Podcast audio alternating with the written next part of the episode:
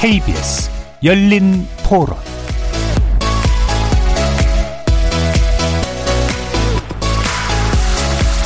안녕하십니까. KBS 열린 토론 정준희입니다.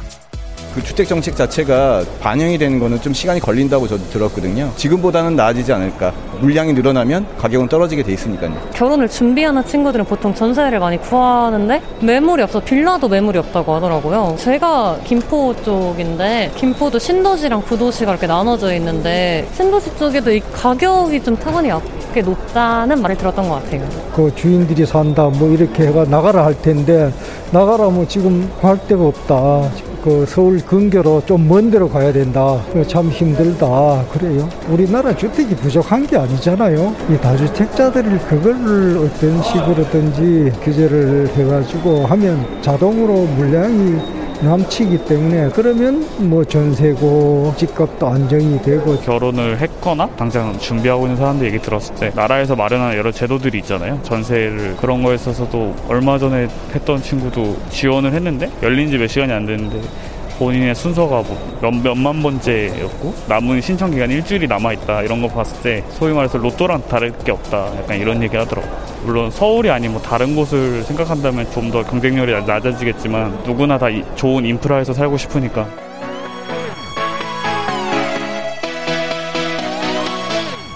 거리에서 만나본 시민들의 목소리 어떻게 들으셨습니까? 오늘 토론 주제는 전생, 전세 가격 상승세의 진단과 관련 대책입니다. 전국 전세 가격이 12개월 연속 오름세에 있는 조건에서 지난 7월에 통과된 임대차 3법의 계약 청구 갱신권 효과가 시장에 반영되어 최근 전세값 상승폭이 더 커지고 있는 듯합니다. 전세 수요에 비해 전세 공급이 부족해지다 보니 제비 뽑기를 통해 전세 계약자를 구하는 사례까지 눈에 띄는데요. 언론이 다소 극단적인 사례에만 조명을 비추는 문제도 있겠지만 만약 구조적으로 전세값의 급격 상승세가 지속된다면 정부 역시 전세 관련 대책을 고민하지 않을 수 없겠죠. 그러나 내놓을 대안이 그리 많지 않은 데다가 거론되고 있는 대책의 효과에 대해서도 상반된 전망이 나오고 있습니다.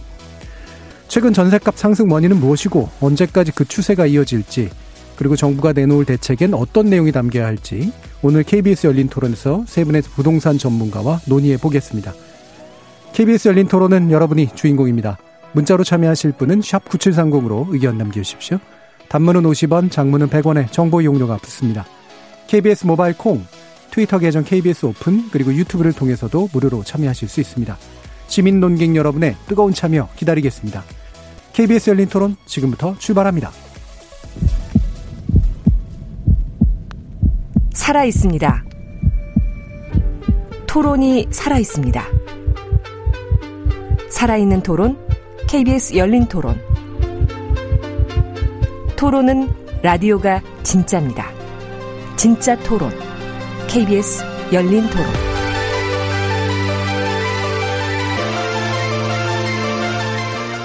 오늘 함께 해주실 세 분의 전문가 소개하겠습니다. 김성달 경실련 부동산 건설개혁본부 국장 나오셨습니다. 네, 안녕하세요. 그리고 박원갑 KB국민은행 부동산 수석전문위원 자리하셨습니다. 네, 안녕하십니까. 그리고 최은영 한국도시연구소 소장 함께 하셨습니다. 네, 안녕하세요. 자, 일단 전셋값의 상승세가 실제로 그 커지고 있는 그런 측면 때문에 오늘 아마 모이시게 된 것 같은데요. 이게 이제 특히나 그 새로운 임대차법 시행 이후의 효과, 정책 효과가 반영된 것이 아니냐라고 하는 그런 이야기가 나오고 있어서 일단 상황에 대한 진단이 필요할 것 같습니다.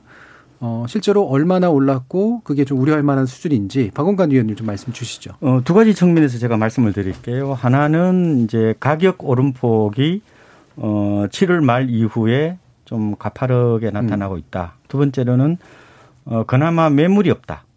두 가지로 이제 요약을 할수 네. 있을 것 같아요. 그래서 어, 실제로 어, 한국 감정원 조사 기준으로 보면은 지난달 어, 전국 주택 전세 가격이 어, 전달 대비해서 0.53% 어, 올랐습니다. 월간 단위로 0.53%면 좀 높은 겁니다. 네.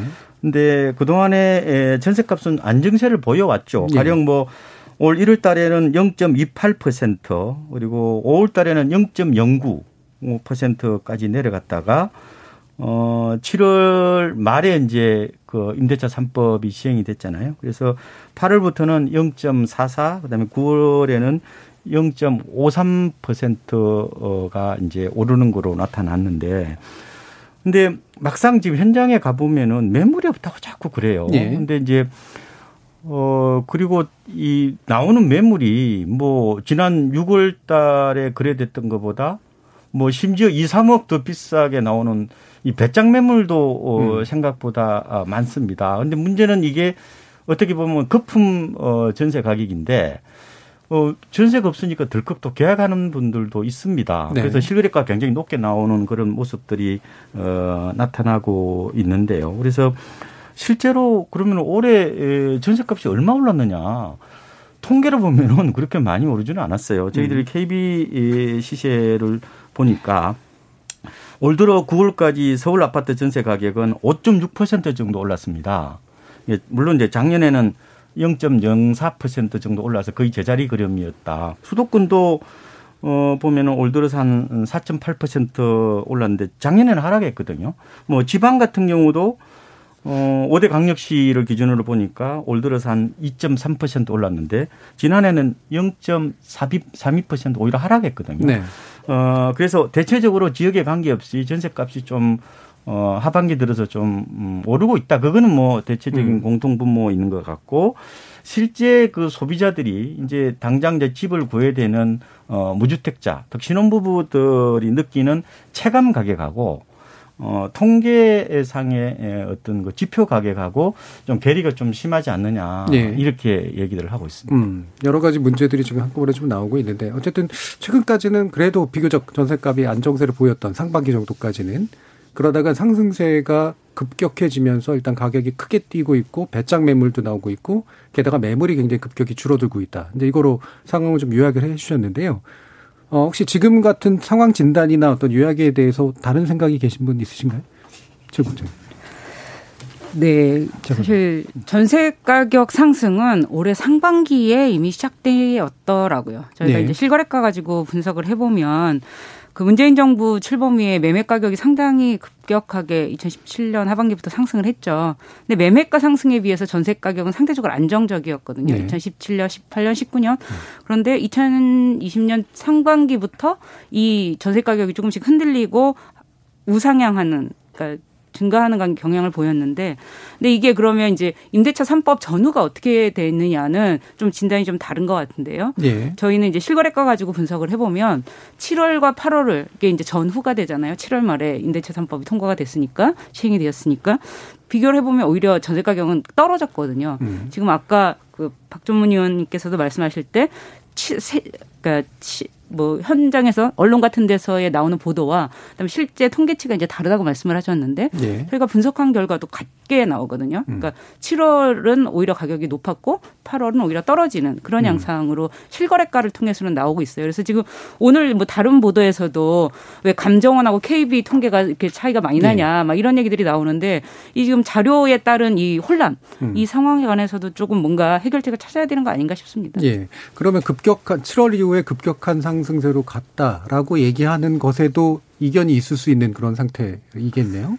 네. 감정은 통계가 나오잖아요. 예. 어쨌든 그게 뭐 어, 어느 정도 대량까지는 뭐 아니라고 하더라도 어쨌든 감정원이 이제 국가 공식 통계잖아요. 예. 그런데 어, 아까 말씀드린 것처럼 분명히 어 8월이 0.4% 올랐고 9월이 0.53% 올랐는데 어 지난 뭐 어, 1월 달 1월 달만 하더라도 0.2 정도였잖아요. 네. 그러니까 조금은 어, 이 통계의 어떤 뭐 기법 자체 그에 대해서는 뭐 논란이 있겠지만 어쨌든 간에 어, 전세 값이 조금 오르고 있는 것은 어, 어떻게 보면 어, 지표로도 드러나고 있다. 네, 전세값이 오른 거는 맞는데 네. 그게 이제 임대차 3법으로 인해서 전후에 올랐느냐에 관해서 그렇죠. 이견이 그 있다는 인가- 거고 그러니까 이제 저는 실거래가로 분석해 보면. 그렇지 예, 그건 않다는 인과관계를 어쨌든 할 수는 없지만 예. 어쨌든 그 시점부터 오른 것은 맞아요. 근데 다만 그게 임대차 3법 전부냐 이렇게 예, 얘기하기에는 아직은 확언하기는 좀 어려운 측면이 있죠. 예. 그러니까 예. 수치상으로 뭐 실거래가까지 얘기를 해주셔서 근데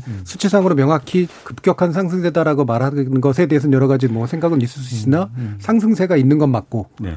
그다음에 그게 7월 이후로 드러나는 것도 맞는데 그게 원인을 이제 임대차 3법의 직접적인 효과라고 볼 것이냐 말 것이냐에 대해서는 추가적인 어떤 분석이나 좀 더 지켜봐야 될 것들이 필요하다. 어느 정도 영향을 줬느냐 이게 이제 예. 개혁 어, 관건이잖아요. 예. 그러니까 뭐 임대차 3법이 그러면은 전세값의 급등의 가장 큰 뭐 핵심 요인이다. 예. 뭐 이렇게 얘기할 수 있는지 아니면은 어느 정도 영향을 미치는지 이 부분은 그렇죠. 좀더 어 뭐 체계적인 어떤 그런 그 연구가 있어야 되지만 예. 어쨌든 중요한 것은 일부 영향을 미친 것은 맞다 이렇게 예, 볼 예, 수가 예. 있겠죠.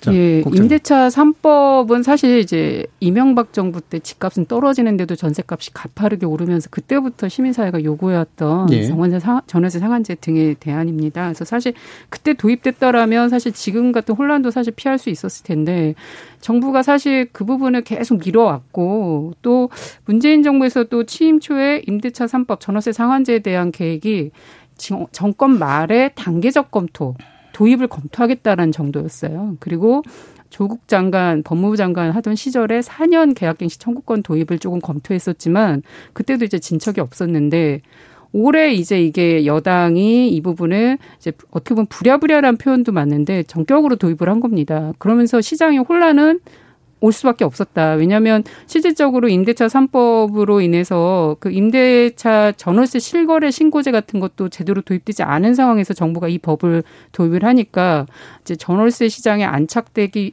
과정에서 혼란은 어 부출 어떻게 보면 정부가 유도한 측면도 있다라는 생각이 듭니다. 혼란을 다만 부추겼다라고 지금 말씀을 네, 주시는 거 플러스 그러니까 지금의 그 원인 관계를 따질 때 어떤 어느 정도라고 네, 보세요? 근데 전월세가 상승에 예. 대해서는 저희가 어제도 분석 발표했지만 기본적으로는 임대차 3법을 전후하는 개념이 아니라 기본적으로는 집값이 오르는 상황에서 네. 전세값은 따라갈 수밖에 없는 것들을 저희가 어제도 찾아서 발표를 해드린 거거든요. 그러니까 문재인 정부에서 집값이 가파르게 올랐기 때문에 얼마든지 전세값도 따라가서 상승을 할 수 있는 여지가 항상 존재합니다. 그런 상황에서 임대차 3법 도입이 되면서 집주인들은 당연히 전세보다 월세 전환을 더 가속화하는 분위기가 더 좀 복격화 되는 것도 영향을 미친 건 있죠. 예. 그러면 전세 물량은 줄어들고 전세를 살고자 하는 세입자들은 월세보단 전세가 더 선, 이제 유리하니까 전세를 더 선호하고 시장이 불일치하다 보면 당연히 전세를 원하고자 하는 사람들에겐 더 비싼 값으로 오는 그런 체감 전세가는 오를 수밖에 없는 건 분명히 있다고 봅니다. 예. 그럼 이제 핵심적으로 지금 김상당 국장님 지적해 주신 건 임대차 3법 도입 이후로 월세 전환이 높아지고 있기 때문에 전세 공급 물량이 줄어드는 효과가 당연히 나타났다. 그리고 그게 최근에 가파른 상승세라고 지- 보여지는 것에 분명히 원인이 됐을 것이다라는 이제 얘기를 해주셨어요. 박원갑 위원님은 이 부분에 대해서 어떻게 네, 생각하세요? 저도 어, 그 주, 어, 주요한 원인이 되고 있다 네. 말씀을 드리고 싶어요. 그러니까 지금 전세 가격 상승은 이 복합적인 원인이 있거든요. 음. 그러니까 제가 봤을 때 어, 가장 큰 것은 이제 기존 세입자들이 이제 재계약을 통해서 눌렀는다고 그러잖아요. 예. 예, 그러면 이제 시중에 나오는 어, 유통 매물이 좀 줄었다. 그렇죠. 계약 갱신이 된 케이스가 일단 그렇죠. 늘니까. 그러니까 이제 예. 그러다 보니까 이제 어 새로 집을 어 구해야 되는 이제 이런 신혼부부 같은 경우에는 전세 이제 구하기가 좀 어려운 측면도 있고요. 예. 어 그리고 이제 고가 주택하고 재건축에 대해서는 이제 거주 요건이 강화가 돼요. 음. 그러니까 이왕이면 내 집에 들어가 살겠다는 그런 수요가 주로 인기 지역 중심으로 있었어요. 네. 그런데 이제 궁금한 것은 아 그러면 다른 집에서는 그러면 나왔을 거 아니냐? 네. 그럼 거기 전세가 공급돼야 되는데 이런 어, 질문을 어, 하시는 경우 있는데 저도 어느 정도 거기에 좀 궁금하게 생각하는데 어쨌든 어 이제 인기 지역에서 전세 매물이 없으니까 결국은 이제 싼 전세를 찾아서 이동하다 보니까 약간 연쇄 반응이 좀 나타났다 이렇게 에, 보고 있고요. 그다음에 요새 상기 신도시 네. 뭐 사전 청약 때문에 뭐 요새 뭐 하남이랑 과천 쪽으로 또 이런 어 당첨 받는 분들이 이동하고 이런 게 있는데 지금 핵심은 주택 공급이 부족하지는 않습니다. 네. 우리나라 주택 보급률이 104%예요. 근데 왜 그러면은 이런 현상이 나타났느냐? 그러니까 스톡, 그러니까 전체 재고량이 문제가 아니라 이게 일정 기간의 어떤 그 흐름, 그러니까 네. flow 있지 않습니까? 거기에 약간 어 꼬이는 수요 현상. 공급에 예. 어떤 약간은 그 불일치가 아까 네. 어 국장님 말씀하신 것처럼 약간 거기에서 어 좀 mismatching이 나타나서 어 지금과 같은 어 전세 어떤 난이 좀 일어나고 있다 이렇게 저는 어 해석을 하고 있습니다. 예. 그러니까 지금 이제 주택 공급률이 이제 104%인데 네. 그 중에 어쨌든 누군가 들어가고 싶으면 어디든 들어갈 음. 수가 있는 건데 총총량으로 보면 근데 그 중에 이제 전세로 들어가고 싶은 사람도 있고 월세를 감당하겠다라고 생각하는 사람도 있는데 그 차이에서 이제 또 나타나는 문제가 분명히 그렇죠. 있는 그러니까 거잖아요. 말씀하신 예. 것처럼 국장님 말씀하신 것처럼 저금리니까 예. 뭐 이왕 집주인들은 뭐 전세금 받아봐야 뭐 이자가 1%가 채 안 되니까 월세로 받는 게 유리할 수 있겠죠. 그러면 예. 이제 월세 물량은 지금도 여유가 있어요. 그런데 이제 전세 매물이 상대적으로 없다 보니까 이런 같은 임대차 시장에도 어, 어떻게 보면 미스매칭이 좀 나타나고 있다. 예. 어, 이렇게 볼 수가 있을 것 자, 같습니다. 지금 말씀 주신 여러 가지 이유들로 인해서 임대차 3법과 연관된 어, 일단 전세 공급 자체가 이제 수요에 비해서 줄어든 것이 가장 좀 근본적인 원인이라고 이제 파악되는 것 같은데요. 이 부분에 대해서는 어떻게 생각하세요, 지금? 네, 전세의 월세 전환은 상당히 구조적이었죠. 우리 예. 사회에서 1995년부터 2015년 이제 인구주택 총조사가 5년마다 조사가 되기 때문에 20년간 그 전세 비율이 30%에서 15.5%로 거의 반토막 났다고 보시면 되거든요. 그러니까 전세에서 월세로의 전환은 매우 꾸준히 계속적으로 진행이 되어 온 것이었어요. 그러니까 임대차 3법 아니더라도 그 항상 전세는 시장에서 모- 모자란 상황이 이제 유지되는 건데 그럼 이제 올해 전세 가격의 상승의 가장 중요한 원인에 대해서는 저도 그 부분에서는 김성달 국장님하고 진단을 같이 하는데요. 예. 주택 가격이 상승하면 전세가 매매가가 다 상승할 수밖에 없거든요. 근데 이제 그나마도 다행 히 7월에 그 임대차 3법이 통과가 되면서 상승을 이제 많이 할 수 있는 걸 이제 여력을 줄였다. 그러니까 뭐 집이 10억이 20억 되면 전세가 5억이었던 게 10억보다도 더 올라가고 이런 현상이 동조하는 현상이 분명히 있거든요. 예. 그런 점에서 임대차 3법이 그래도 늦었지만 지금이라도 도입된 게 다행이라고 생각하고 이게 아까 이제 졸속 도입된 거 아니냐라는 말씀을 하셨는데 그거는 아니라고 생각하고요. 1989년에 임대차 3법이 그 주택임대차보호법이 개정되고 1990년부터 사실 임대 이런 갱신 요구는 나왔던 것이거든요. 그리고 뭐 아까 말씀하셨지만 이 이명박 정부 때 2008년부터도 논의했고 계속 논의했던 것을 시민사회에서도 계속 요구하면서 도입되고 굉장히 많은 준비 있게 도입을 했다고 생각합니다. 그러면서 사실은 지금 이제 전세 월세 전환과 관련해서 예. 이제 자꾸 우리가 이렇게 생각하는 경향이 있어요. 전세가 훨씬 더 월세보다는 나은 거 아니냐라고 생각하는데 그 일반적으로 외국에서는 어떻게 얘기하냐면 중립성, 점 형태의 중립성이라는 걸 얘기하거든요. 점세로 살든 월세로 살든 그게 주거비가 그렇게 다르지 않아야 되는 거예요. 자가로 살든 뭐 이런 점 전환율이라든지 형태의 예. 이렇게 예. 얘기하는데 그런 점에서 사실 임대차 3법이 개정되고 나서 정부가 전월세 전환율을 2.5% 포인트로 네. 낮 2.5%로 낮췄잖아요.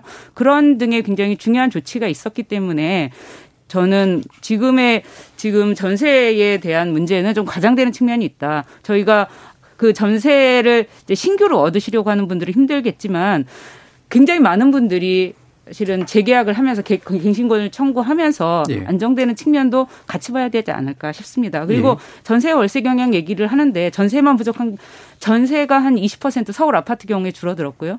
월세도 줄었거든요. 이건 이제 갱신권을 청구했기 때문에 나타나는 어떻게 보면 자연스러운 현상이라고 예, 예. 볼수 있는 지점이 있다라는 예. 것도 같이 예, 말씀드리겠습니다. 그러니까 전반적으로 지금 정부가 임대차 3법 도입 이후로 하려고 하는 게 어, 가격 통제잖아요. 예. 뭐 뒤에서 이제 가격 통제 정책에 대해서 이제 얘기를 하겠습니다만 그래서 정책적으로는 정세가나 월세가 확 뛰지는 못하게 이제 만들어주는 제도를 해놓긴 했는데 지금 아까 이제 시기적으로 이제 이게 겹치면서 나타나는 그 효과를 그대로 다 적용하기 어려운 어떤 가격 시장이라든가 이런 것들에도 이제 당분간 영향을 미치는 정도의 측면이 좀 있는 것 같아요.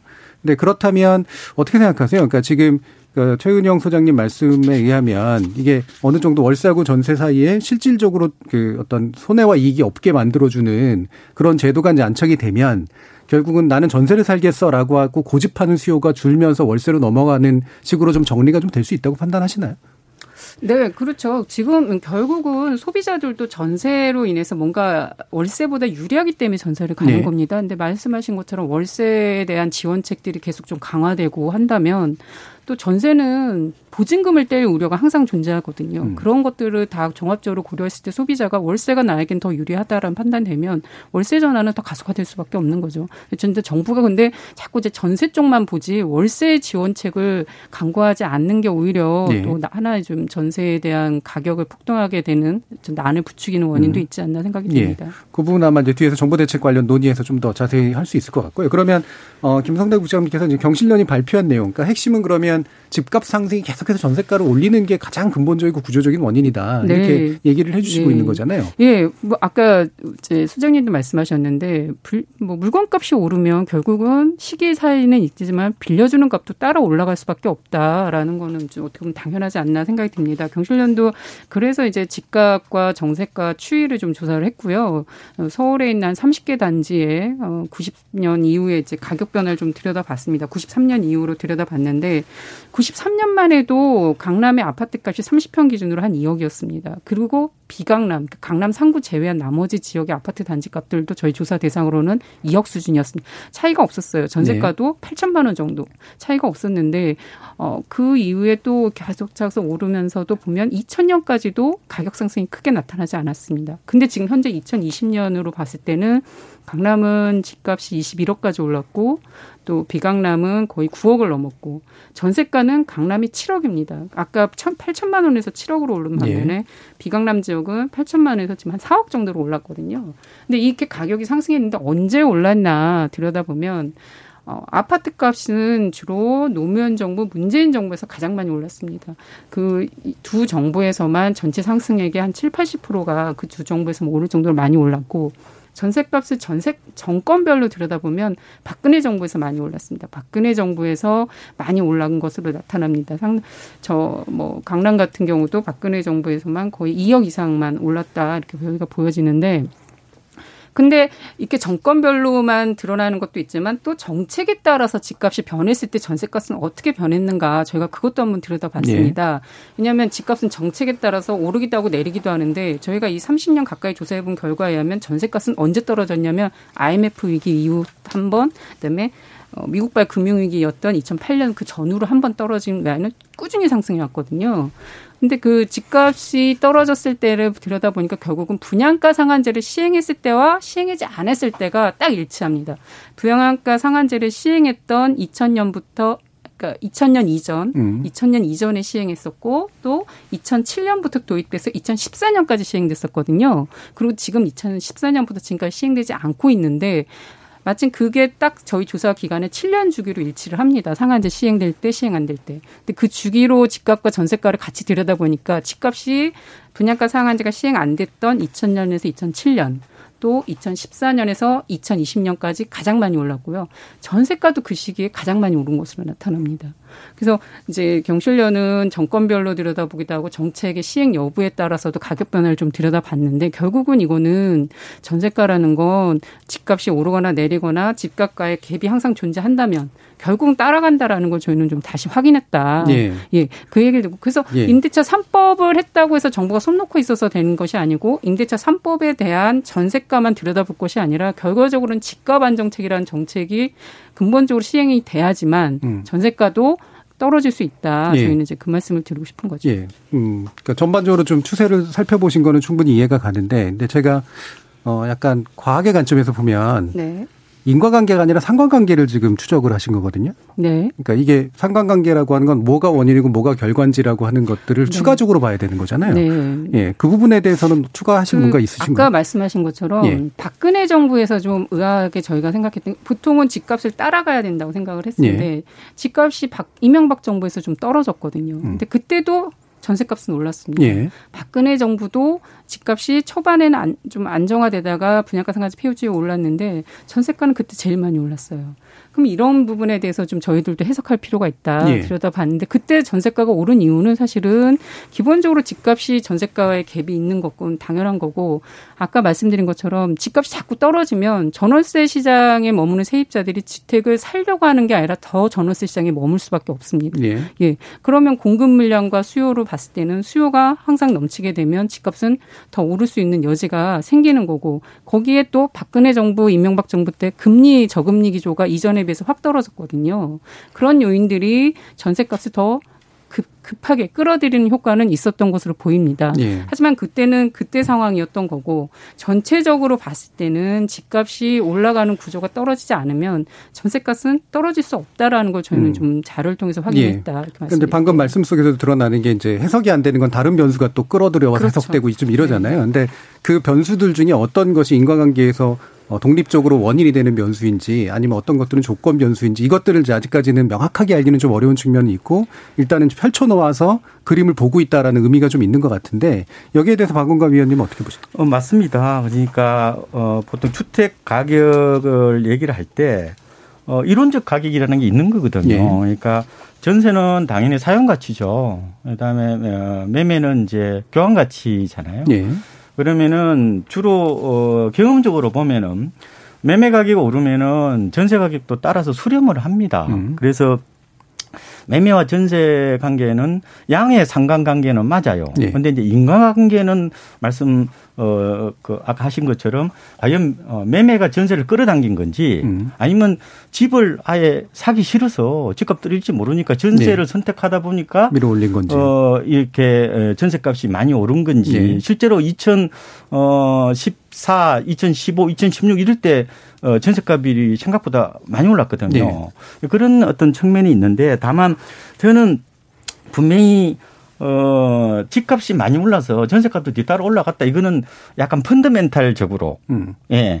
구조적인 어떤 그런 측면은 충분히 있다고 봅니다. 음. 그런데 우리가 지금 주목을 해야 될 거는 어, 이거보다는 당면한 현실을 더 가지고 얘기해야 될 거 아니에요. 예. 그러니까 지- 과연 그러면은 전세값이 올라간 게 그러면 분양가 상한제를 어, 어, 어떻게 보면 폐지를 해서 결국 분양가 계속 올라가고 매매가 올라가서 따라 올라가 그것만 볼 거냐. 음. 다른 요인도 있잖아요. 아까 말씀하신 것처럼 결국 저금리가 결국은 어, 전세를 종말시킨 예. 전세를 소멸시킨 주요한 원인 중에 하나잖아요. 음. 저금리도 넣어야 되겠죠.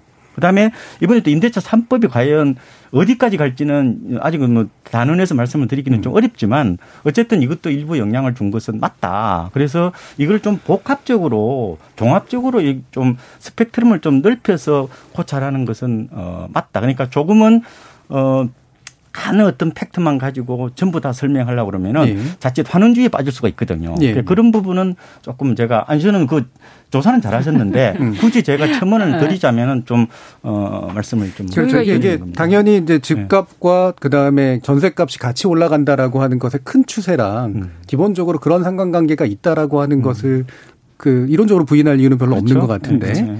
근데 실질적으로 그게 어떤 내부 변동들이 일어나는가는 거기에 또 정책 요인부터 뭐 금리 요인부터 해서 거시경제 요인까지 들어가 가지고 또 조정들이 일어나는 거잖아요. 과연 그걸 어떻게 지금 이 국면에서 볼 것이냐라는 그런 의견이시란 말이에요. 네, 그렇습니다. 저희가 이거를 그게 좀 들여다본 이유는 사실 그렇습니다. 말씀하신 것처럼 구조적으로 집값이 오르면 뒤따라갈 수밖에 없는 건데 전세값도. 근데 정부는 자꾸 전세가의 집값 문제는 건들지 않고 근본 혜택을 가져오지 않고 자꾸 전세가에 대해서 개입하면서 전세가만 누르려고 하는데 사실 그거는 부작용이 나올 수 있거든요. 집값 안정책이 같이 가지 않는다면 예. 그 부분을 좀 더 상기하려고 저희들이 이 문제를 좀 다시 들여다본 음. 거다. 그럼 집값. 안정책이 고려하지 않는 잠깐만요. 예. 고려하지 않는다라고 하는 건 지금까지 계속되는 정책들은 집값 안정을 시도하고 있었던 정책이잖아요. 근데 그게 결과적으로 실패했느냐 아니냐의 문제는 이제 별개고. 근데 제가 볼 땐 경진은 계속 얘기하시는 건 분양가 상한제가 핵심이다. 집값 안정하려면 이걸 해야 된다. 이 얘기신 것 지금 같거든요. 왜 그냐하면 왜 저희가 다시 분양가 상한제라는 정책을 끌어다 오냐면 이 정부에서 사실은 금융도 정책도 손해보고 대출 규제도 강화했습니다. 예.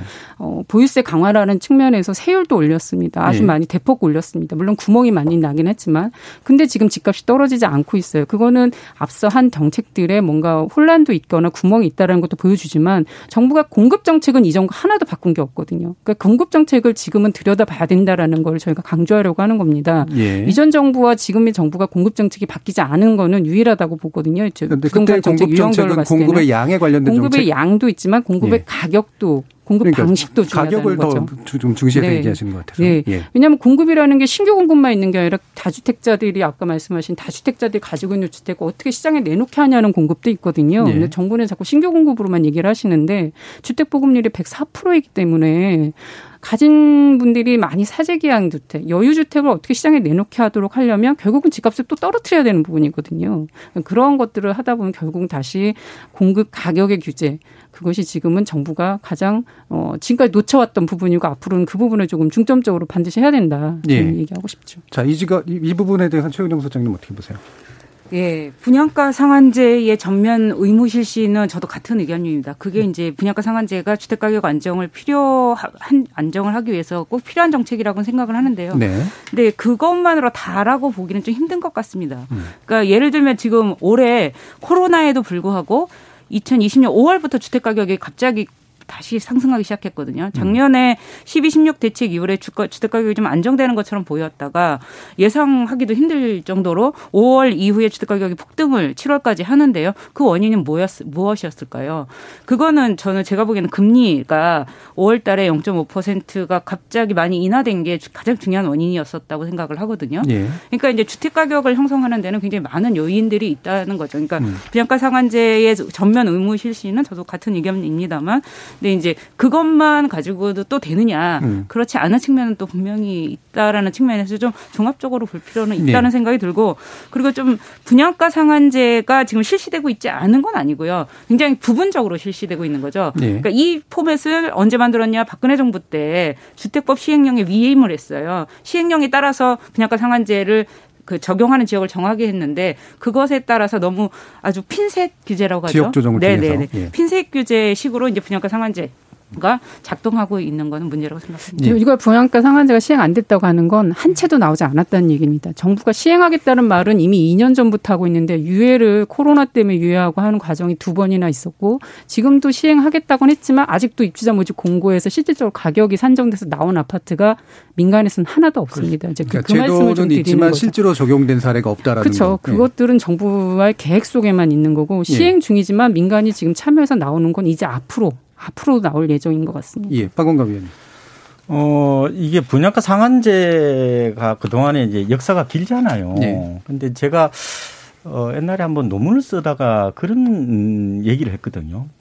어, 보통 이제 참여정부 때가 2000년 초반에 그때 집값이 이 굉장히 고공비행을 했었던 그 원인 중에 하나가 그게 IMF 때 분양가 상한제를 폐지했기 때문이다. 이른바 음. 고분양가 후폭풍. 예. 이 부분은 그때는 심각했던 것으로 어, 보이고요. 만약에 어, 참여정부 때 그때 2007년 가까이 돼서 그게 이제 민간 택지제 분양가 상한제를 했어요. 그래서 좀 조기 했으면은 그렇게까지 집값이 요동치지는 않을 것이다. 뭐 그런 어, 얘기가 있었고 그래서 분양가 상한제는 도입이 필요하다. 음. 어, 이런 부분 어느 정도 동의를 해요. 그런데 지금은 약간 좀 어, 조금 상황이 좀 다를 수가 있어요. 왜냐하면 음. 공공 택지를 어차피 하고 있잖아요. 예.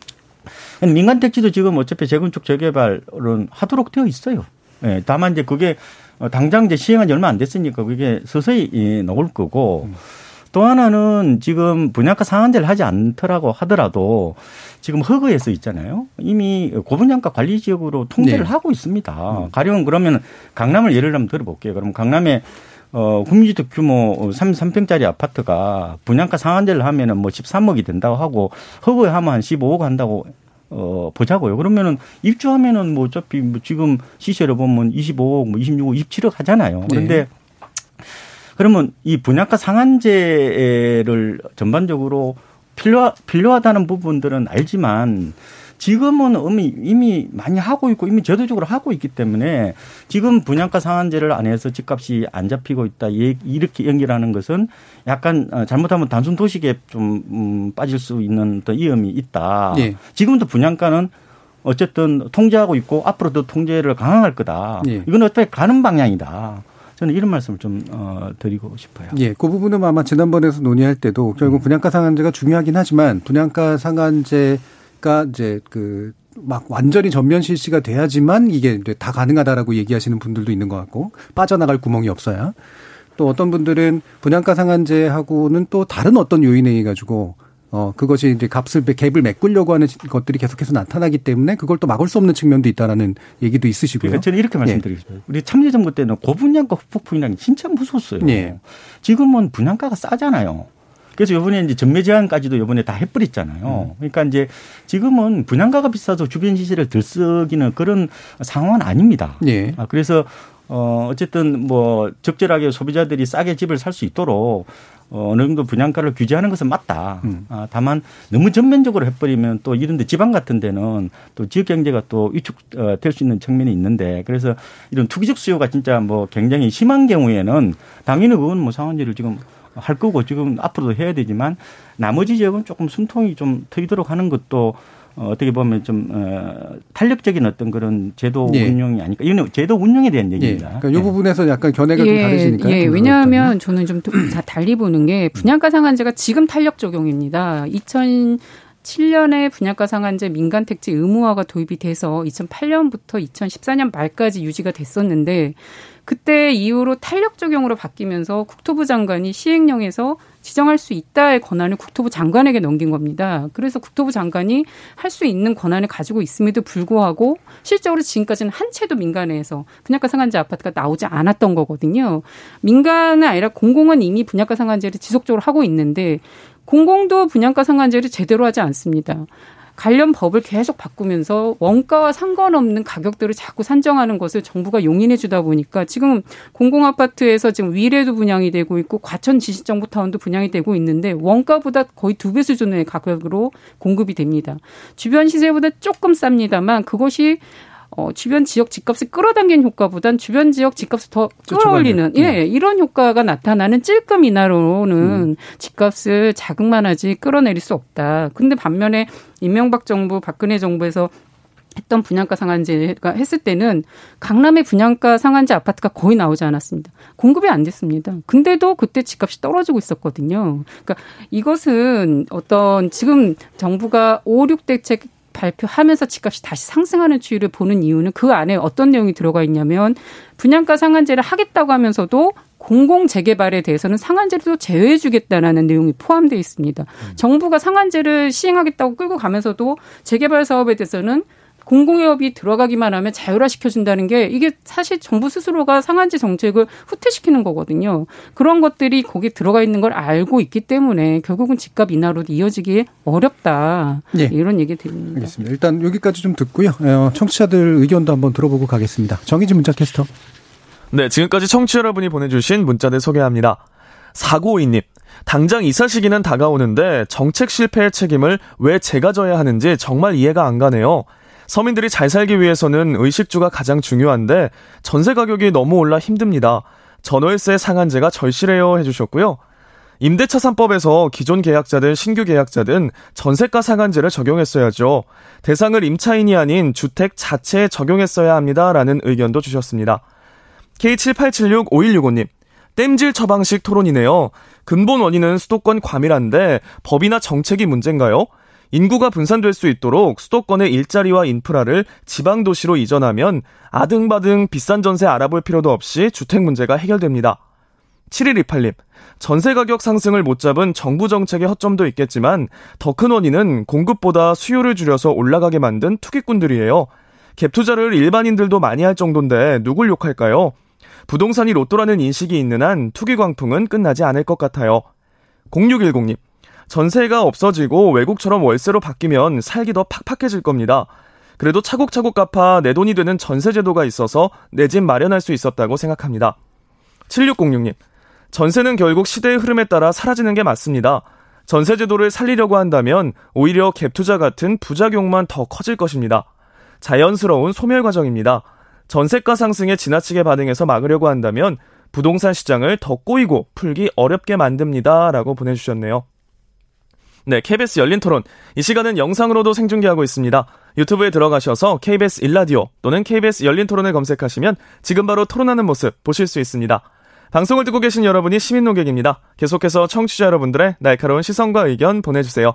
지금까지 문자캐스터 정의진이었습니다.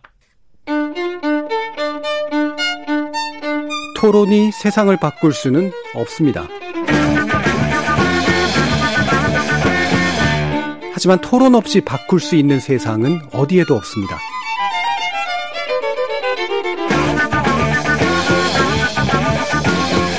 세상의 선한 변화를 갈망하는 당신. 정답이 아니라 질문의 힘을 믿는 당신. 우리 KBS 열린 토론에서 만납시다.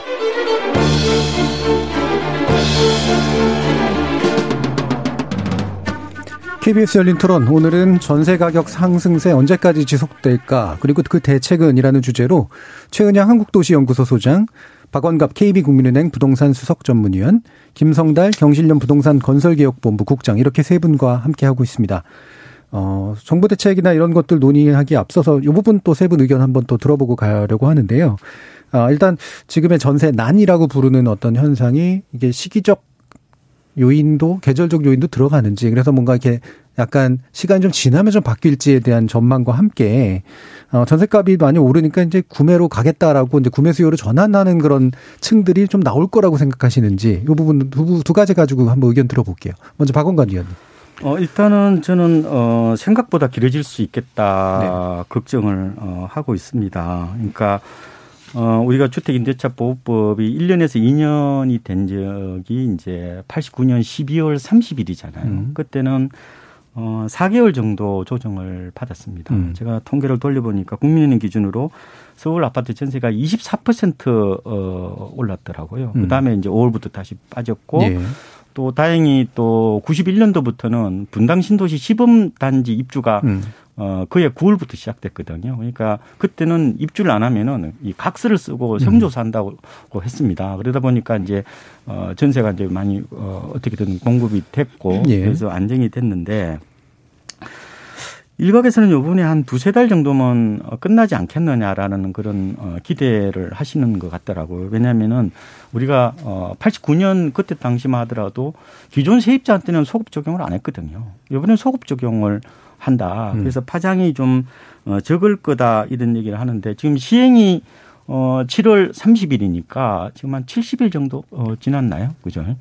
어 그러면 이제 어느 정도 진정이 돼야 되는데 어 이게 좀 더 갈 것 같다. 음. 그래서 전세 기간을 1년에서 2년으로 늘리는 거하고 2년에서 4년을 늘리는 그 민감도 예. 역측값이 좀 저는 어, 시장의 음. 역측값이 좀 다르다 이런 음. 말씀을 어 드리고 어쨌든 조심스러운 것은 지금 이제 올 가을 이사철은 끝났습니다. 음. 왜냐하면은 이게 이사철이라 하면은 어, 이삿짐 싸는 그때가 아니고 한 달 전이거든요. 예, 예. 지금 이사 계약 찾으러 다니는 달에 가야 됩니다. 음. 그래서 어쨌든 지금이 과연 어 임대차 어 3법이 어떤 어, 전세 시장에 뭐 찻잔 속에 태풍이 될지 음. 아니면은 어, 구조적 전세난으로 이어질지 부분에 대해 좀 걱정이 돼요. 어쨌든 갈림길에 있는데 생각보다는 두세 달에 끝날 부분은 아닌 음. 것 같다. 좀 더 갈 것 같다 이런 하고요. 하나 더 말씀을 드리면 아, 저, 그러면은 지금 전세가 비율이 이제 계속 이제 오르니까. 실제 거래 가격 음. 기준 보면 좀 높아요. 네. 그러면은 매매 가격을 밀어올릴 거냐? 아, 음. 그렇지는 않습니다. 음. 그러니까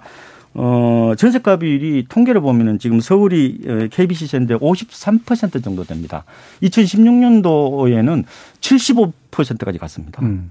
근데 어 그러면은 강남 같은 비싼 아파트는 뭐 전세가 뭐 12, 3억 하는데 매매는 뭐 25, 6 하면은 돈이 안 되잖아요. 음. 그러니까 밀 올리지 못하는데 중저가 쪽은 조금 예. 음뭐 전세가 하도 없으니까 그냥 어 집을 사버리는 뭐 그런 음. 어, 현상들이 나타날 수 있다. 그래서 시장에 따라 좀 차별적으로 움직일 거다. 실제로 강남은 지금 어 감정원 통계 보면은 4개월 만에 지금 어 아파트 값이 하락습니다. 떨어지는. 예. 예. 그러니까 강남하고 어 다른 지역은 조금은 어, 차별적으로 움직일 가능성이 있다. 음. 이렇게 저는 가격대에 따라서 그 효과가 좀 달리 나타날 수가 네. 있는 것 같다. 예. 김성대 국장님. 네, 저희도 이제 그렇게 보는 게 전세값이 정부가 하려는 게 전세값 안정이라는 게 안정적으로 계속 상승시키는 걸 전제로 하는 거지 전세값을 떨어뜨린다라는 개념은 없는 것 같습니다. 그러니까, 예. 그러니까 더 많이 오르는 걸 좀 안정적으로 예측 가능한 범위 내로 올리겠다라는 거고 그런 것들에 대한 부작용에 대해 정부 계속해서 지속적으로 또 다른 추가 대책을 내놓을 거라는 걸 암시하기 때문에 뭐 오르는 폭은 좀 줄 수 있지만 전세값은 상승할 것으로 저희는 봅니다. 정부가 지금처럼 집값을 이런 식으로 유지한다면 예. 예. 음, 예. 최은영 소장님. 예, 저는 그 89년의 혼란에 비해서 지금은 그런 혼란이 발생하고 있지는 않다고 보고요. 음. 기본적으로 89년에서 90년 사이에 연간 전세가가 뭐 20% 폭등을 하면서 요번에도 그 이제 전월세 상한제 계약갱신 청권을 도입할 때 그런 우려가 있다고 하면서 이제 계속 이게 도입이 못 됐던 거거든요. 음. 근데 그 우려했던 만큼의 그런 파장은 없고 오히려 이제 실거래가로 보면 7월과 그 임대차 3법 시행 전후에 전세 가격이 오히려 안정되는 경향을 보이고 있고요. 그리고 아까 이제 전세도 한 서울 아파트 기준으로 한 20% 정도 줄었고 월세도 한 14% 정도 줄었는데요. 네. 근데 이게 사실은 더 줄어야 되는 거 아닌가요? 원래는 음. 계약갱신을 청구를 하면은 2년에서 4년으로 늘어나니까 이 전 전월세 건수는 원래 더 줄어야 되는데 안 줄었잖아요. 네. 그래서 앞으로는 이게 더 줄어 줄어 주는 게 이제 당연히 청구하시는 분들이 지금 좀 말씀드리기 복잡하지만 1개월이 남아 있어야 계약갱신 청구권을 그 청구할 수 있었던 제도상의 그런 약간의 허점이, 있었어요. 예.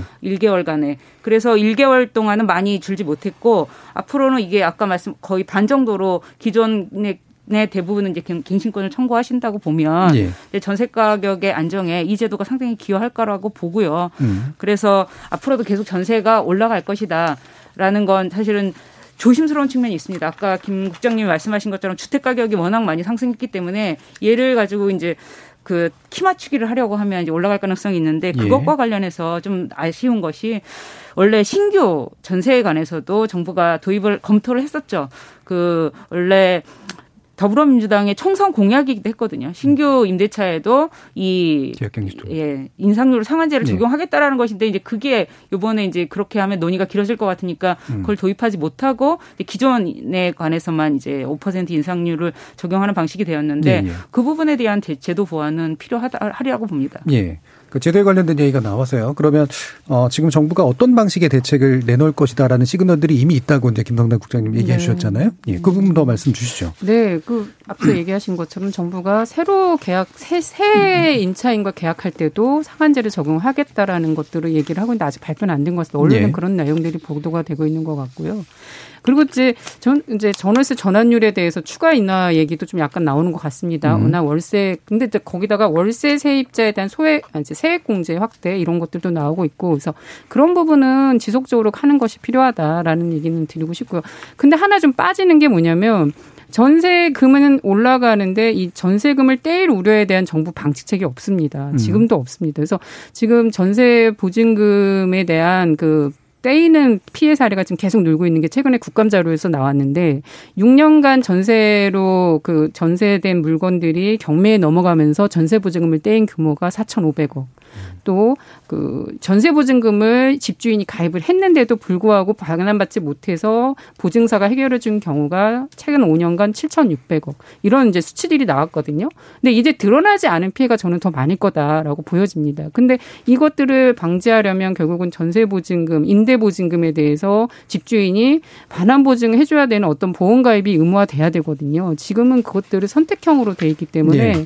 수수료 부담 때문에 세입자도 안 하고 집주인도 안 하는데 사실은 집주인이 해야 된다 이렇게 보여집니다. 그래서 집주인이 어 반환 보증 상품에 의무화할 수 있도록 제도 개선이 좀 이루어져야 되는데 정치권이 아직 이 부분에 대해서는 적극적인 어떤 의사가 없으세요. 그래서 네. 이 부분이 좀 추가로 음 정격 논의가 되고 입법화되는 게 필요하다 봅니다. 네, 전수보증금 보험 관련 제도는 어, 지금 이제 전세값을 잡기 위한 어떤 정책이되기보다는 이제 세입자 보호 그쵸. 정책이잖아요. 예. 전세가는 아까 음. 얘기한 게 집값을 잡는 게 훨씬 더 중요하다고 예. 보고 전세가의 어떤 가파른 불공정 거래를 막을 수 있는 정도의 정부 개입은 필요한데 예. 전세가에 인위적으로 자꾸 들여다가 보는 것보다는 음. 근본 대책을 가져오고 세입자 피해를 막을 수 있는 방지책을 지금 하는 것이 훨씬 더 중요하다 이런 예. 판단도 듭니다. 자 그럼 그 부분은 좀 뒤에서 좀 더 논의를 해보도록 하고 그럼 지금 일단은 정부가 고민하고 있는 어, 전세에서 이제 월세로의 이제 전환율 같은 거를 이제 좀더 어, 월세에서 과히 나쁘지 않게 이제 맞춰주려고 하는 그런 시도.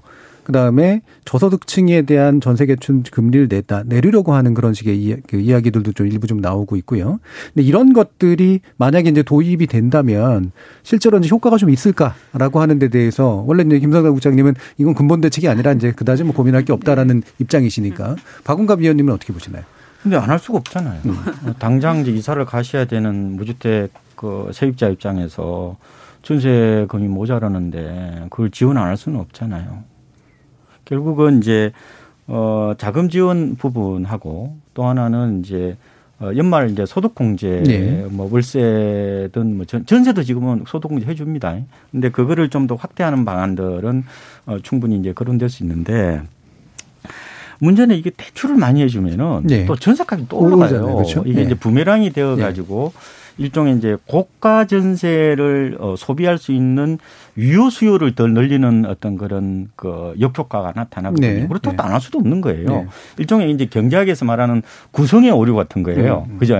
어, 개인의 어떤 그런 어, 이익이 극대화되는 게 사회나 경제 전체의 예. 이익에 극대화하고 연결이 안 되는 부분이잖아요. 당장 본인이 급하다고 해서 결국 돈을 많이 어, 지원했는데 결국 전세값이 계속해 오르는 이런 문제들이 있어서 약간 고민이 될 수밖에 없다고 봐요. 음. 그렇다고 안 할 수 있느냐? 그렇지는 않을 거예요. 그래서 아마 일단 제 생각에는 당장 어, 필요한 어떤 그런 어, 여러 가지 지원책 이게 좀 초점이 맞출 것 같고 어, 뭐, 신규, 어, 계약에 대해서 상한제를 과연 5%로 할 건지, 예. 그죠?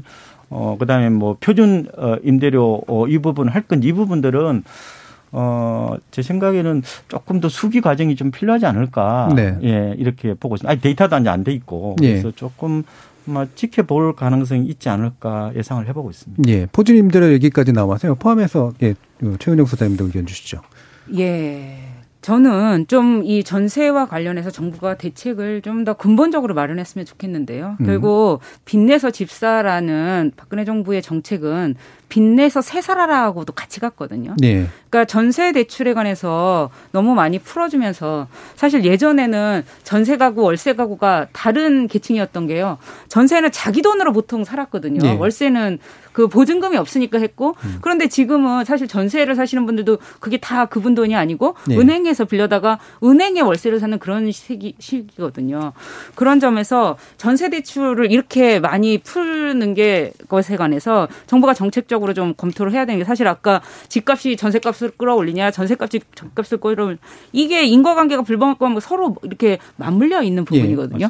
그런 점에서 전세 대출에 관해서 정부가 좀 정책적인 방향을 정해야 될 것 같아요. 지금도 굉장히 전세 대출이 많이 늘고 있는데 예. 이걸 계속하면 전세가 올라가고 전세 가격이 올라가고 매매가 매매가 올라가고 전세가 이런 악순환이 을 막을 수 있는 근본적인 대책. 그러니까 예. 전세 대출을 이제 굉장히 많이 그러니까 오히려 굉장히 좀 아프겠지만 예. 이게 칼- 큰 칼을 대야 되는 시점이 아닌가 싶습니다. 전세 대출과 관련된 그 부분도 있고 또 하나는 지금 이 전세는 임대인 입장에서 보면 빚이잖아요. 네. 이게 DSR에 포함이 안 돼요.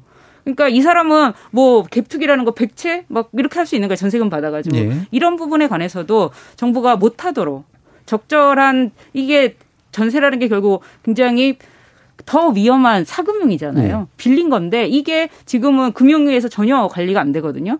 그런 점에서 그 개인이 과도한 빚을 지지 못하도록 음. 임대인이 계속 뭐 한 100채를 전세를 놓는다. 예, 예. 이렇게 수백억을 이렇게 하지 못하도록 하는 조치. 좀 음. 근본적인 대책이 좀 나오기를 기대하고 예, 있습니다. 일단 전세 제 그러니까 지원이라는 명목으로 전세 대출을 좀 계속해서 늘려온 것들에 대해서는 근본적으로 좀 다시 생각할 필요가 있고 네.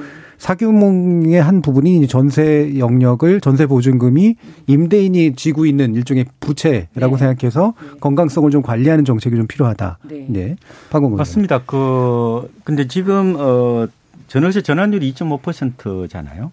근데 전세 자금 대출을 받으면 한그 정도 어, 받습니다. 예. 2.4, 2.5 예. 정도 받아서 세입자 입장에서는 양수협장이에요. 음. 그러니까 전세 대출을 받아서 어, 전세값을 올릴 건지 음. 아니면 월세로 낼 것인지 네. 사실상 어, 큰 차이가 없어요. 근데 네. 이제 다만 이제 집주인들은 이왕이면은 어, 그 2.5%가 이제 그 은행 예금 금리보다는 비싸니까 월세를 선호하겠죠. 그죠? 음. 어쨌든 집주인이 월세를 요구한다 하더라도 세입자는 큰 차이가 없기 때문에 저는 인식의 전환이 좀더 어, 필요할 것 같다. 그리고 월세 공제를 좀 더 확대를 해야 되지 않느냐. 예. 이게 7천만 원 지금 연봉이잖아요. 음. 이런 걸 좀 확대를 해서 어, 월세로 지출을 하더라도 이게 큰 부담이 되지 않도록 하는 어떤 그런 장치들을 같이 만들어야 되거든요. 음. 그러니까 이게 전세가 지금 뭐 500조 얘기를 하잖아요. 그 훨씬 넘었을 텐데 음. 그게 어떻게 보면 집값 하락했다는 또 다른 시한폭탄이거든요.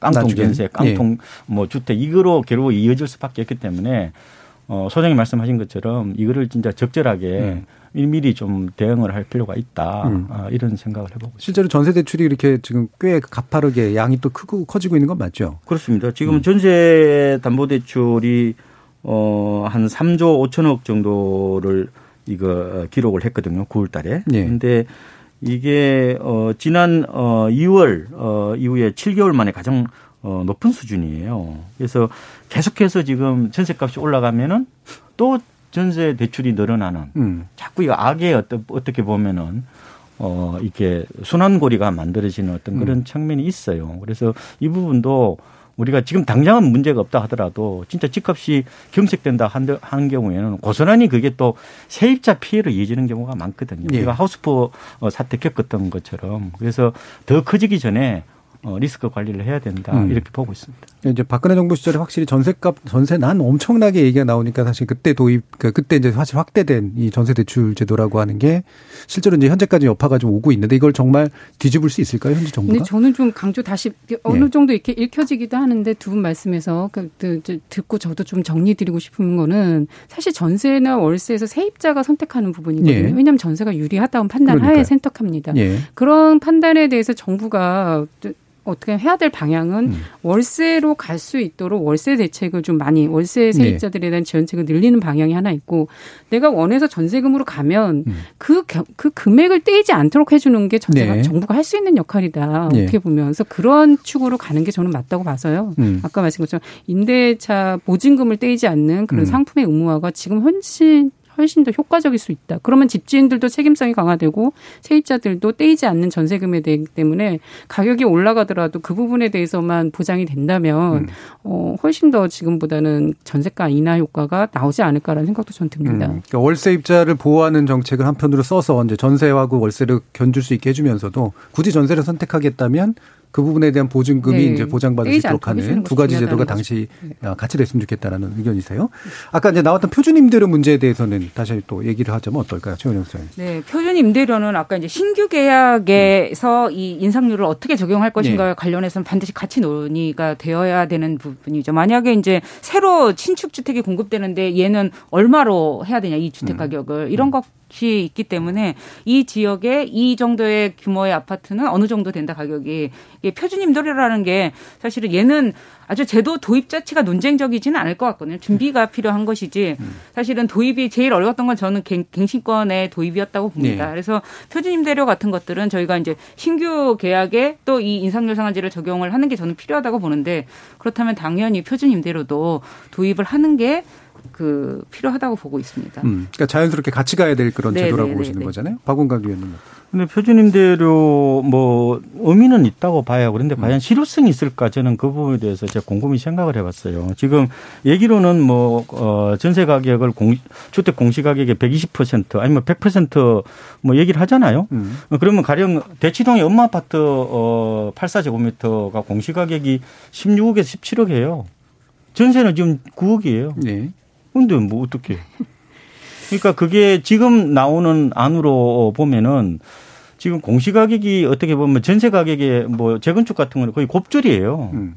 근데 그러면은 이걸 그러면 엄마 아파트 가령 그럼 공시 가격이 그러면은 만약에 어뭐 17억이라고 보면은 거기다가 어20% 더하면 20억이잖아요. 음. 그럼 전세 가격 9억밖에 안 되는데 음. 과연 이게 어느 정도 현실성이 있을 거냐 이 부분은 더 논의가 필요할 것 같은데요. 그럼 음. 만약에 그러면 어, 이렇게도 생각할 수 있잖아요. 지금 9억인데 그러면 그까지 올리라는 얘기냐? 이렇게도 볼 수 있는 거잖아요. 그래서 지금 디테일하게 내용은 안 나왔지만, 예.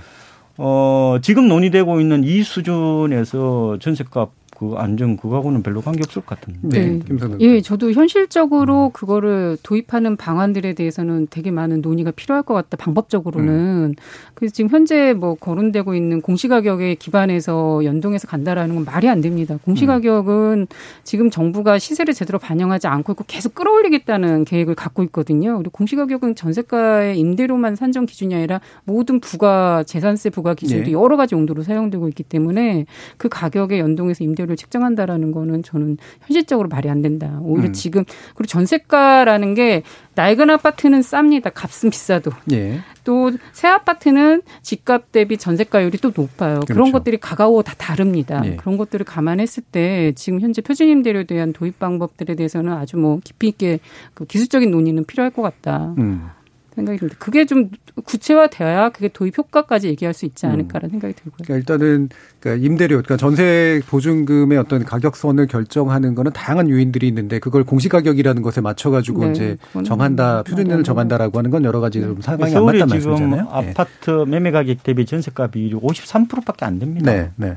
그렇잖아요. 그러니까 이게 공시가격하고 굉장히 갭이 크죠. 음. 네, 그 예. 방법론은 이제 구체적으로 논의가 필요하겠지만, 예. 근데 이제 표준 그런 도, 그러니까 도입 자체는 이제 필요하다고 보는 거죠. 예. 그러니까 이제 방법론이야 이제 공시 가격으로 낸 안이 있는 것이고, 이제 다른 뭐 독일 사례처럼 할 것이냐, 뭐 음. 구체적인 방법들은 논의가 필요하겠지만, 근데 이제 저희가 인상률 상한제라는 게 있으면서 기준이 되는 가격이 없다라는 거는 그거 자체는 또 문제예요. 그러면 이게 인상률을 지금 이제 5%로 올리라는 게 아니라 거기서 그 조정을 하라는 거지 않습니까? 세입자랑 임대인이랑. 예. 그러면 그 기준이 되는 뭐 가격이 있지 않은 상태에서 어떻게 이런 분쟁이 조정이 되고 할 것이에요. 그래서 얘는 뭐 아까 제가 신규 임, 임대차에도 전월세 상한 인생률 상한제를 도입하는 것과 관련해서도 얘가 자동적으로 필요하다고 말씀드렸지만 지금 도입된 기 이미 도입된 인상률 상한제와 관련해서도 사실은 이 어느 정도의 가이드라인이 있어야 되거든요. 이, 이 주택이 전세 가격이 어느 정도 된다라는 점에서 얘는 이제 방법론 에 관해서는 구체적으로 논의를 해서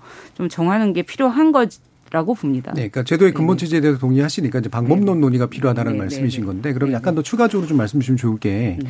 이게 이제 가격 이게 참 대단히 천차만별로 정해진 이런 가격이라고 하는 게 참 경제학적으로 워낙 또 어려운 거라서 음. 표준 임대료라고 하는 그 컨셉을 이런 세세한 어떤 조건들에 적용하려면 어떤 방법론이 나름대로 좀 이렇게 후보가 군이 된다고 생각하세요. 아까 독일 사례도 네네 얘기하셨습니다만. 그런 부분에 관해서는 저희가 이제 네. 개별 공시지가를 하지만 표준지 공시지가라는 게 있지 않습니까? 그래도 음, 표준이 되는 건 이, 이런 것 이렇게 정하는 방법론이 없지는 않습니다. 음. 그러니까 그 구체적인 디테일에 관해서는 음, 방법을 뭐 어떻게 하자 뭐 이 지금 얘기를 드리진 않겠지만 음. 이미 우리가 공시 가격에 관해서도 모든 걸 다 동일한 방법으로 하는 게 아니라 표준지 공시지가를 정하고 그다음에 그 나머지들은 이제 지자체에서 알아서 하는 그런 방식을 취하고 있거든요. 음. 등의 이제 여러 가지 방법을 택할 수 있다라는 거죠. 그러니까 어떤 일단 표준이 되는 주택, 그러니까 예를 들면 사실 서울의 뭐 음마 아파트 아까 사례를 말씀하셔 얘 너무 이렇게 말씀하셨지만 음마 아파트는 굉장히 좀 극단적인 사례지 않습니까? 매매가랑 전세가가 차이가 나는 그러니까 예. 음마 아파트가 아니 좀더 표준적인 걸 택해서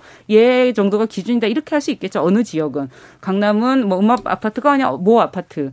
몇 평형은 이게 가격 기준이고 음. 이런 표준을 정하는 방법도 이- 있을 거고요. 음. 그래서 그거는 뭐 도입 자체가 어려울 건 아니고 오히려 이제 얘를 도입할 거냐 말 것이냐의 음. 의사결정이 저는 더 중요하다고 봅니다. 음. 근데 이걸 도입하지 않는다면 지금 인상률 상한제와 이 그 계약행 청구권의 그 제대로 된 좀 작동이 쉽지 않을 거다. 음. 그리고 아까 이제 신규 임대차에도 그 적용하지 않기 때문에 지금 발생하는 부작용이거든요. 지금 뭐 신혼부부들이 집 구하기 전세값 구하기 어렵고 이런 것들에 관해서 그러니까 이게 지금 저희가 굉장히 30년 만에 제도를 도입을 했지만 추가적인 제도 보완이 계속 필요한 부분이 발생할 거예요. 현실에서 음. 그런 점에서 얘도 그 같이 도입되어 써야 하는데 원래대로라면 근데 이제 급하게 제도를 도입하다 보니까 논의는 오래 했지만 이제 전격적으로 도입하면서 이제 빠진 부분이기 때문에 음. 같이 논의를 거쳐서 결정을 하고 이제 방법을 어떻게 할 것인지를 결정을 하고 가면 되는 일이라고 생각합니다. 예. 그런데 이 표준 임대료에 관해서 약간만 더 언급하고 좀 갔으면 좋겠는 게 지금 나오고 있는 여러 가지 상황들 가운데 보면은 이제 결국은 누가 이제 그 최종 결정의 주체가 될 것인가라는 것도 좀 연관이 있는 것 같아요. 그러니까 결국은 정부가 가이드라인은 정하고 구체적인 결정은 지자체에 이제 위임하는 그런 방안 같은 것들이 논의되고 있는 것 같은데 뭐 이런 방식이 현실적이라고 생각하시나요? 그러니까 저 지금 현재 그러니까 저희는 그게 시, 얼마나 실효성이 있는지에 대한 것들에 대해서 도입 취지와 별개로 음. 방법적인 내용과 실효성을 다 평가할 필요가 있다. 네. 왜냐하면 지금 정부가 주택도 또 공시가격도 다 정부가 개입해서 하고 있습니다. 음. 주택가격 분양 승인도 정부가 하고 있어요. 근데 하나도 제대로 되지 않습니다. 정부에게 권한이 갔다고 해서 되는 것은 아니더라. 공시지가도 정부가 가격을 결정하고 있지만 지금 보면 부동산 유형별, 지역별 다 다릅니다. 근데 이런 부분에 개선되지 않은 상황에서 또 다른 권한을 정부에게 준다라는 거는 저는 그게 근본해법으로 보이지는 않습니다. 네. 그래서 일단은 저는 자꾸 이렇게 시장의 전월세 시장이 아까도 제가 동일하게 말씀드릴 수밖에 없는 게 전세 시장의 등에 대한 것들에 대해서는 세입자 피해를 막을 수 있는 방법들로 가고 월세 중심으로 가는 것은 동일한다. 음. 그러한 적으로 정부가 지원책을 강구하는 것이 맞는데 임대차 3법의 부작용을 막기 위한 또 다른 그것들을 어떻게든 시장에 녹이기 위한 것들을 자꾸 만든다 보면 전체적으로는 어떻게 보면 더 또 부작용이 커질 수 있는 것도 우리가 충분히 고민해야 된다라고 생각이 음. 듭니다. 그러면 그러니까 부동산 이제 그, 그, 그, 부동산에서 그러니까 신규 아파트에 대한 분양가의 상한제라는 가격 정책에 대해서는 동의하는데 강력한 가격 네. 통제에 대해서는 그것들도 지금 정부가 안 하고 있는 음. 상황이거든요. 하지만 예를 들면 임대 시장에서 전월세 시장 같은데 표준 임대료 같은 것들 정부가 다 뭐 정해준다고 해서 그 문제는 해결되지 않다. 거기에 가격 통제에 대해서는 어떤 면에서 동의하지 않으시는 거네요? 지금은 이 정부가 하고 있는 지금의 주택 시장에서 우리나라 음. 지금 현재 주택 시장에서는 표준 임대료라는 것들이 들어온다 한들 네. 어, 그 방법적인 부분도 되게 저는 이제 어, 고민인 대안을 저는 아직 못 찾은 상황이고 시적으로 효과도 그렇기 때문에 저는 장담할 수 없다라는 음. 생각이 들고요. 지금 현재 정부는 정부가 해야 할 역할도 제대로 분양 시장이나 분양 시장은 투기 시장입니다. 지금 현재 투기꾼들이 많이 판치고 있는 투기 시장에 음. 대해서도 정부가 개입을 하지 않고 있는데 전세 전월세 시장은 실수요 시장이거든요. 전월세 시장에 정부가 섣부르게 개입하는 것들에 대해서는 항상 좀 더 심도 있게 어, 근데 저는 그 부분에는 듭니다. 굉장히 동의하기가 힘든데요. 정부가 매매 시장 못지않게 전월세 시장에는 당연히 개입해야 되는 건데 외국에는 공정한 그게 거래를 아니라 위한 것들에 그러니까 대한 적극 개입을 해야 정부가 매매 시장을 제대로 통제하지 못한다고 해서 그 전월세 시장에 대한 이거 이 역할을 이, 이것도 못하면서 이거 하려고 하냐 이런 논의는 굉장히 위험하다고 생각합니다.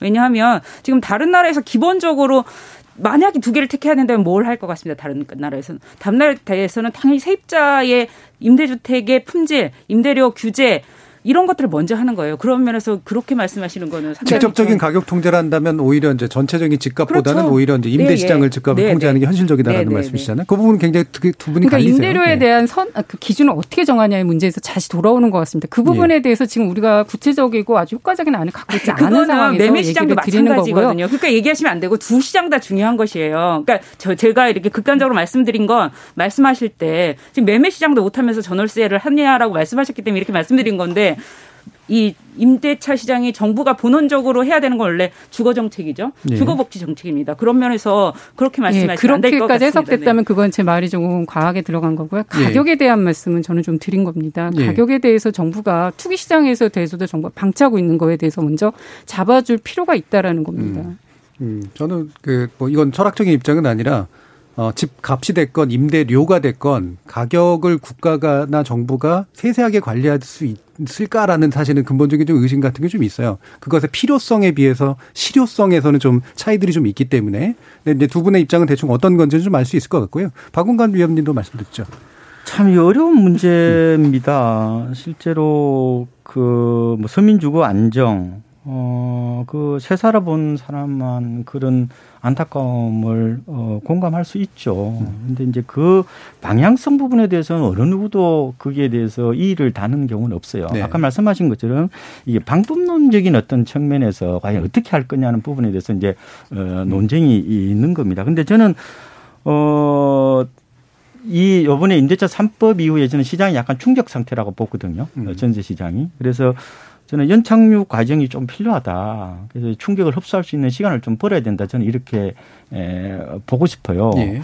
어 그래서 어 이게 전세 문제는 매매하고는 좀 달라요. 음. 저는 개인적으로 보기에는. 그러니까 어 매매는 투기적 수요가 있습니다. 그거는 음. 어 세금이나 뭐 여러 가지 대출로 억누르면 돼요. 지금 집 하나 사면 8% 취득세 내야 되잖아요. 집 안 삽니다. 그러니 어느 정도 진정이 됐다고 어 보는데 이 전세는 생필품이에요. 음. 약간 어 필요제 같은 어떤 그런 같은. 어 네. 성격이 강하다. 근데 우리나라가 만약에 표준 임대료를 하면은 외국처럼 월세로 한다면은 뭐가 문제입니까? 음. 뭐 어차피 대부분의 오피스텔을 보면은 시세가 다 정해져 있잖아요. 음. 그래서 별로 그거는 어 그거는 일종의 이제 그 수익 개념으로 이제 바라보기 때문에 집주인 입장에서는 어, 월세를 따박따박 내는 게 더 중요하지. 그거 뭐 1년에 5% 올린다고 중요하지 네. 않거든요. 디폴트 문제가 더 심각하기 때문에. 근데 이게 전세는 이게 저는 어 월세와는 달리 이 사금융이라는 굉장히 불안한 네. 네. 그 어떤 그런 어 금융 메커니즘을 띠고 있기 때문에 이게 우리가 예상했던 그 어, 외에 엉뚱한 방향으로 자꾸 갈까 싶어서 지금 겁이 나는 거란 말이에요. 예, 알겠습니다. 그래서 저는 그래서 지금은 우리나라는 이게 전세 제도가 여전히 많이 차지하고 있어서 좀 조심스럽고 그리고 어 지금은 좀 더 연착륙 시간이 예. 필요하다. 그럼 지금 당장 해야 될 거는 어, 정부가 결국 공공임대주택을 예. 어10% 이상 빨리 예. 늘리자. 거기까지 들어야 될것 네. 같습니다. 예, 이제 뭐 마무리할 시간이라서요. 어, 세분 어, 모두 수고하셨고 여러 가지 복잡한 쌀들도 풀어갈 새로운 정책들을 좀 기대해 보겠습니다. 아, 저는 내일 저녁 7시 20분에 다시 찾아뵙겠습니다. 지금까지 KBS 열린 토론 정준이었습니다.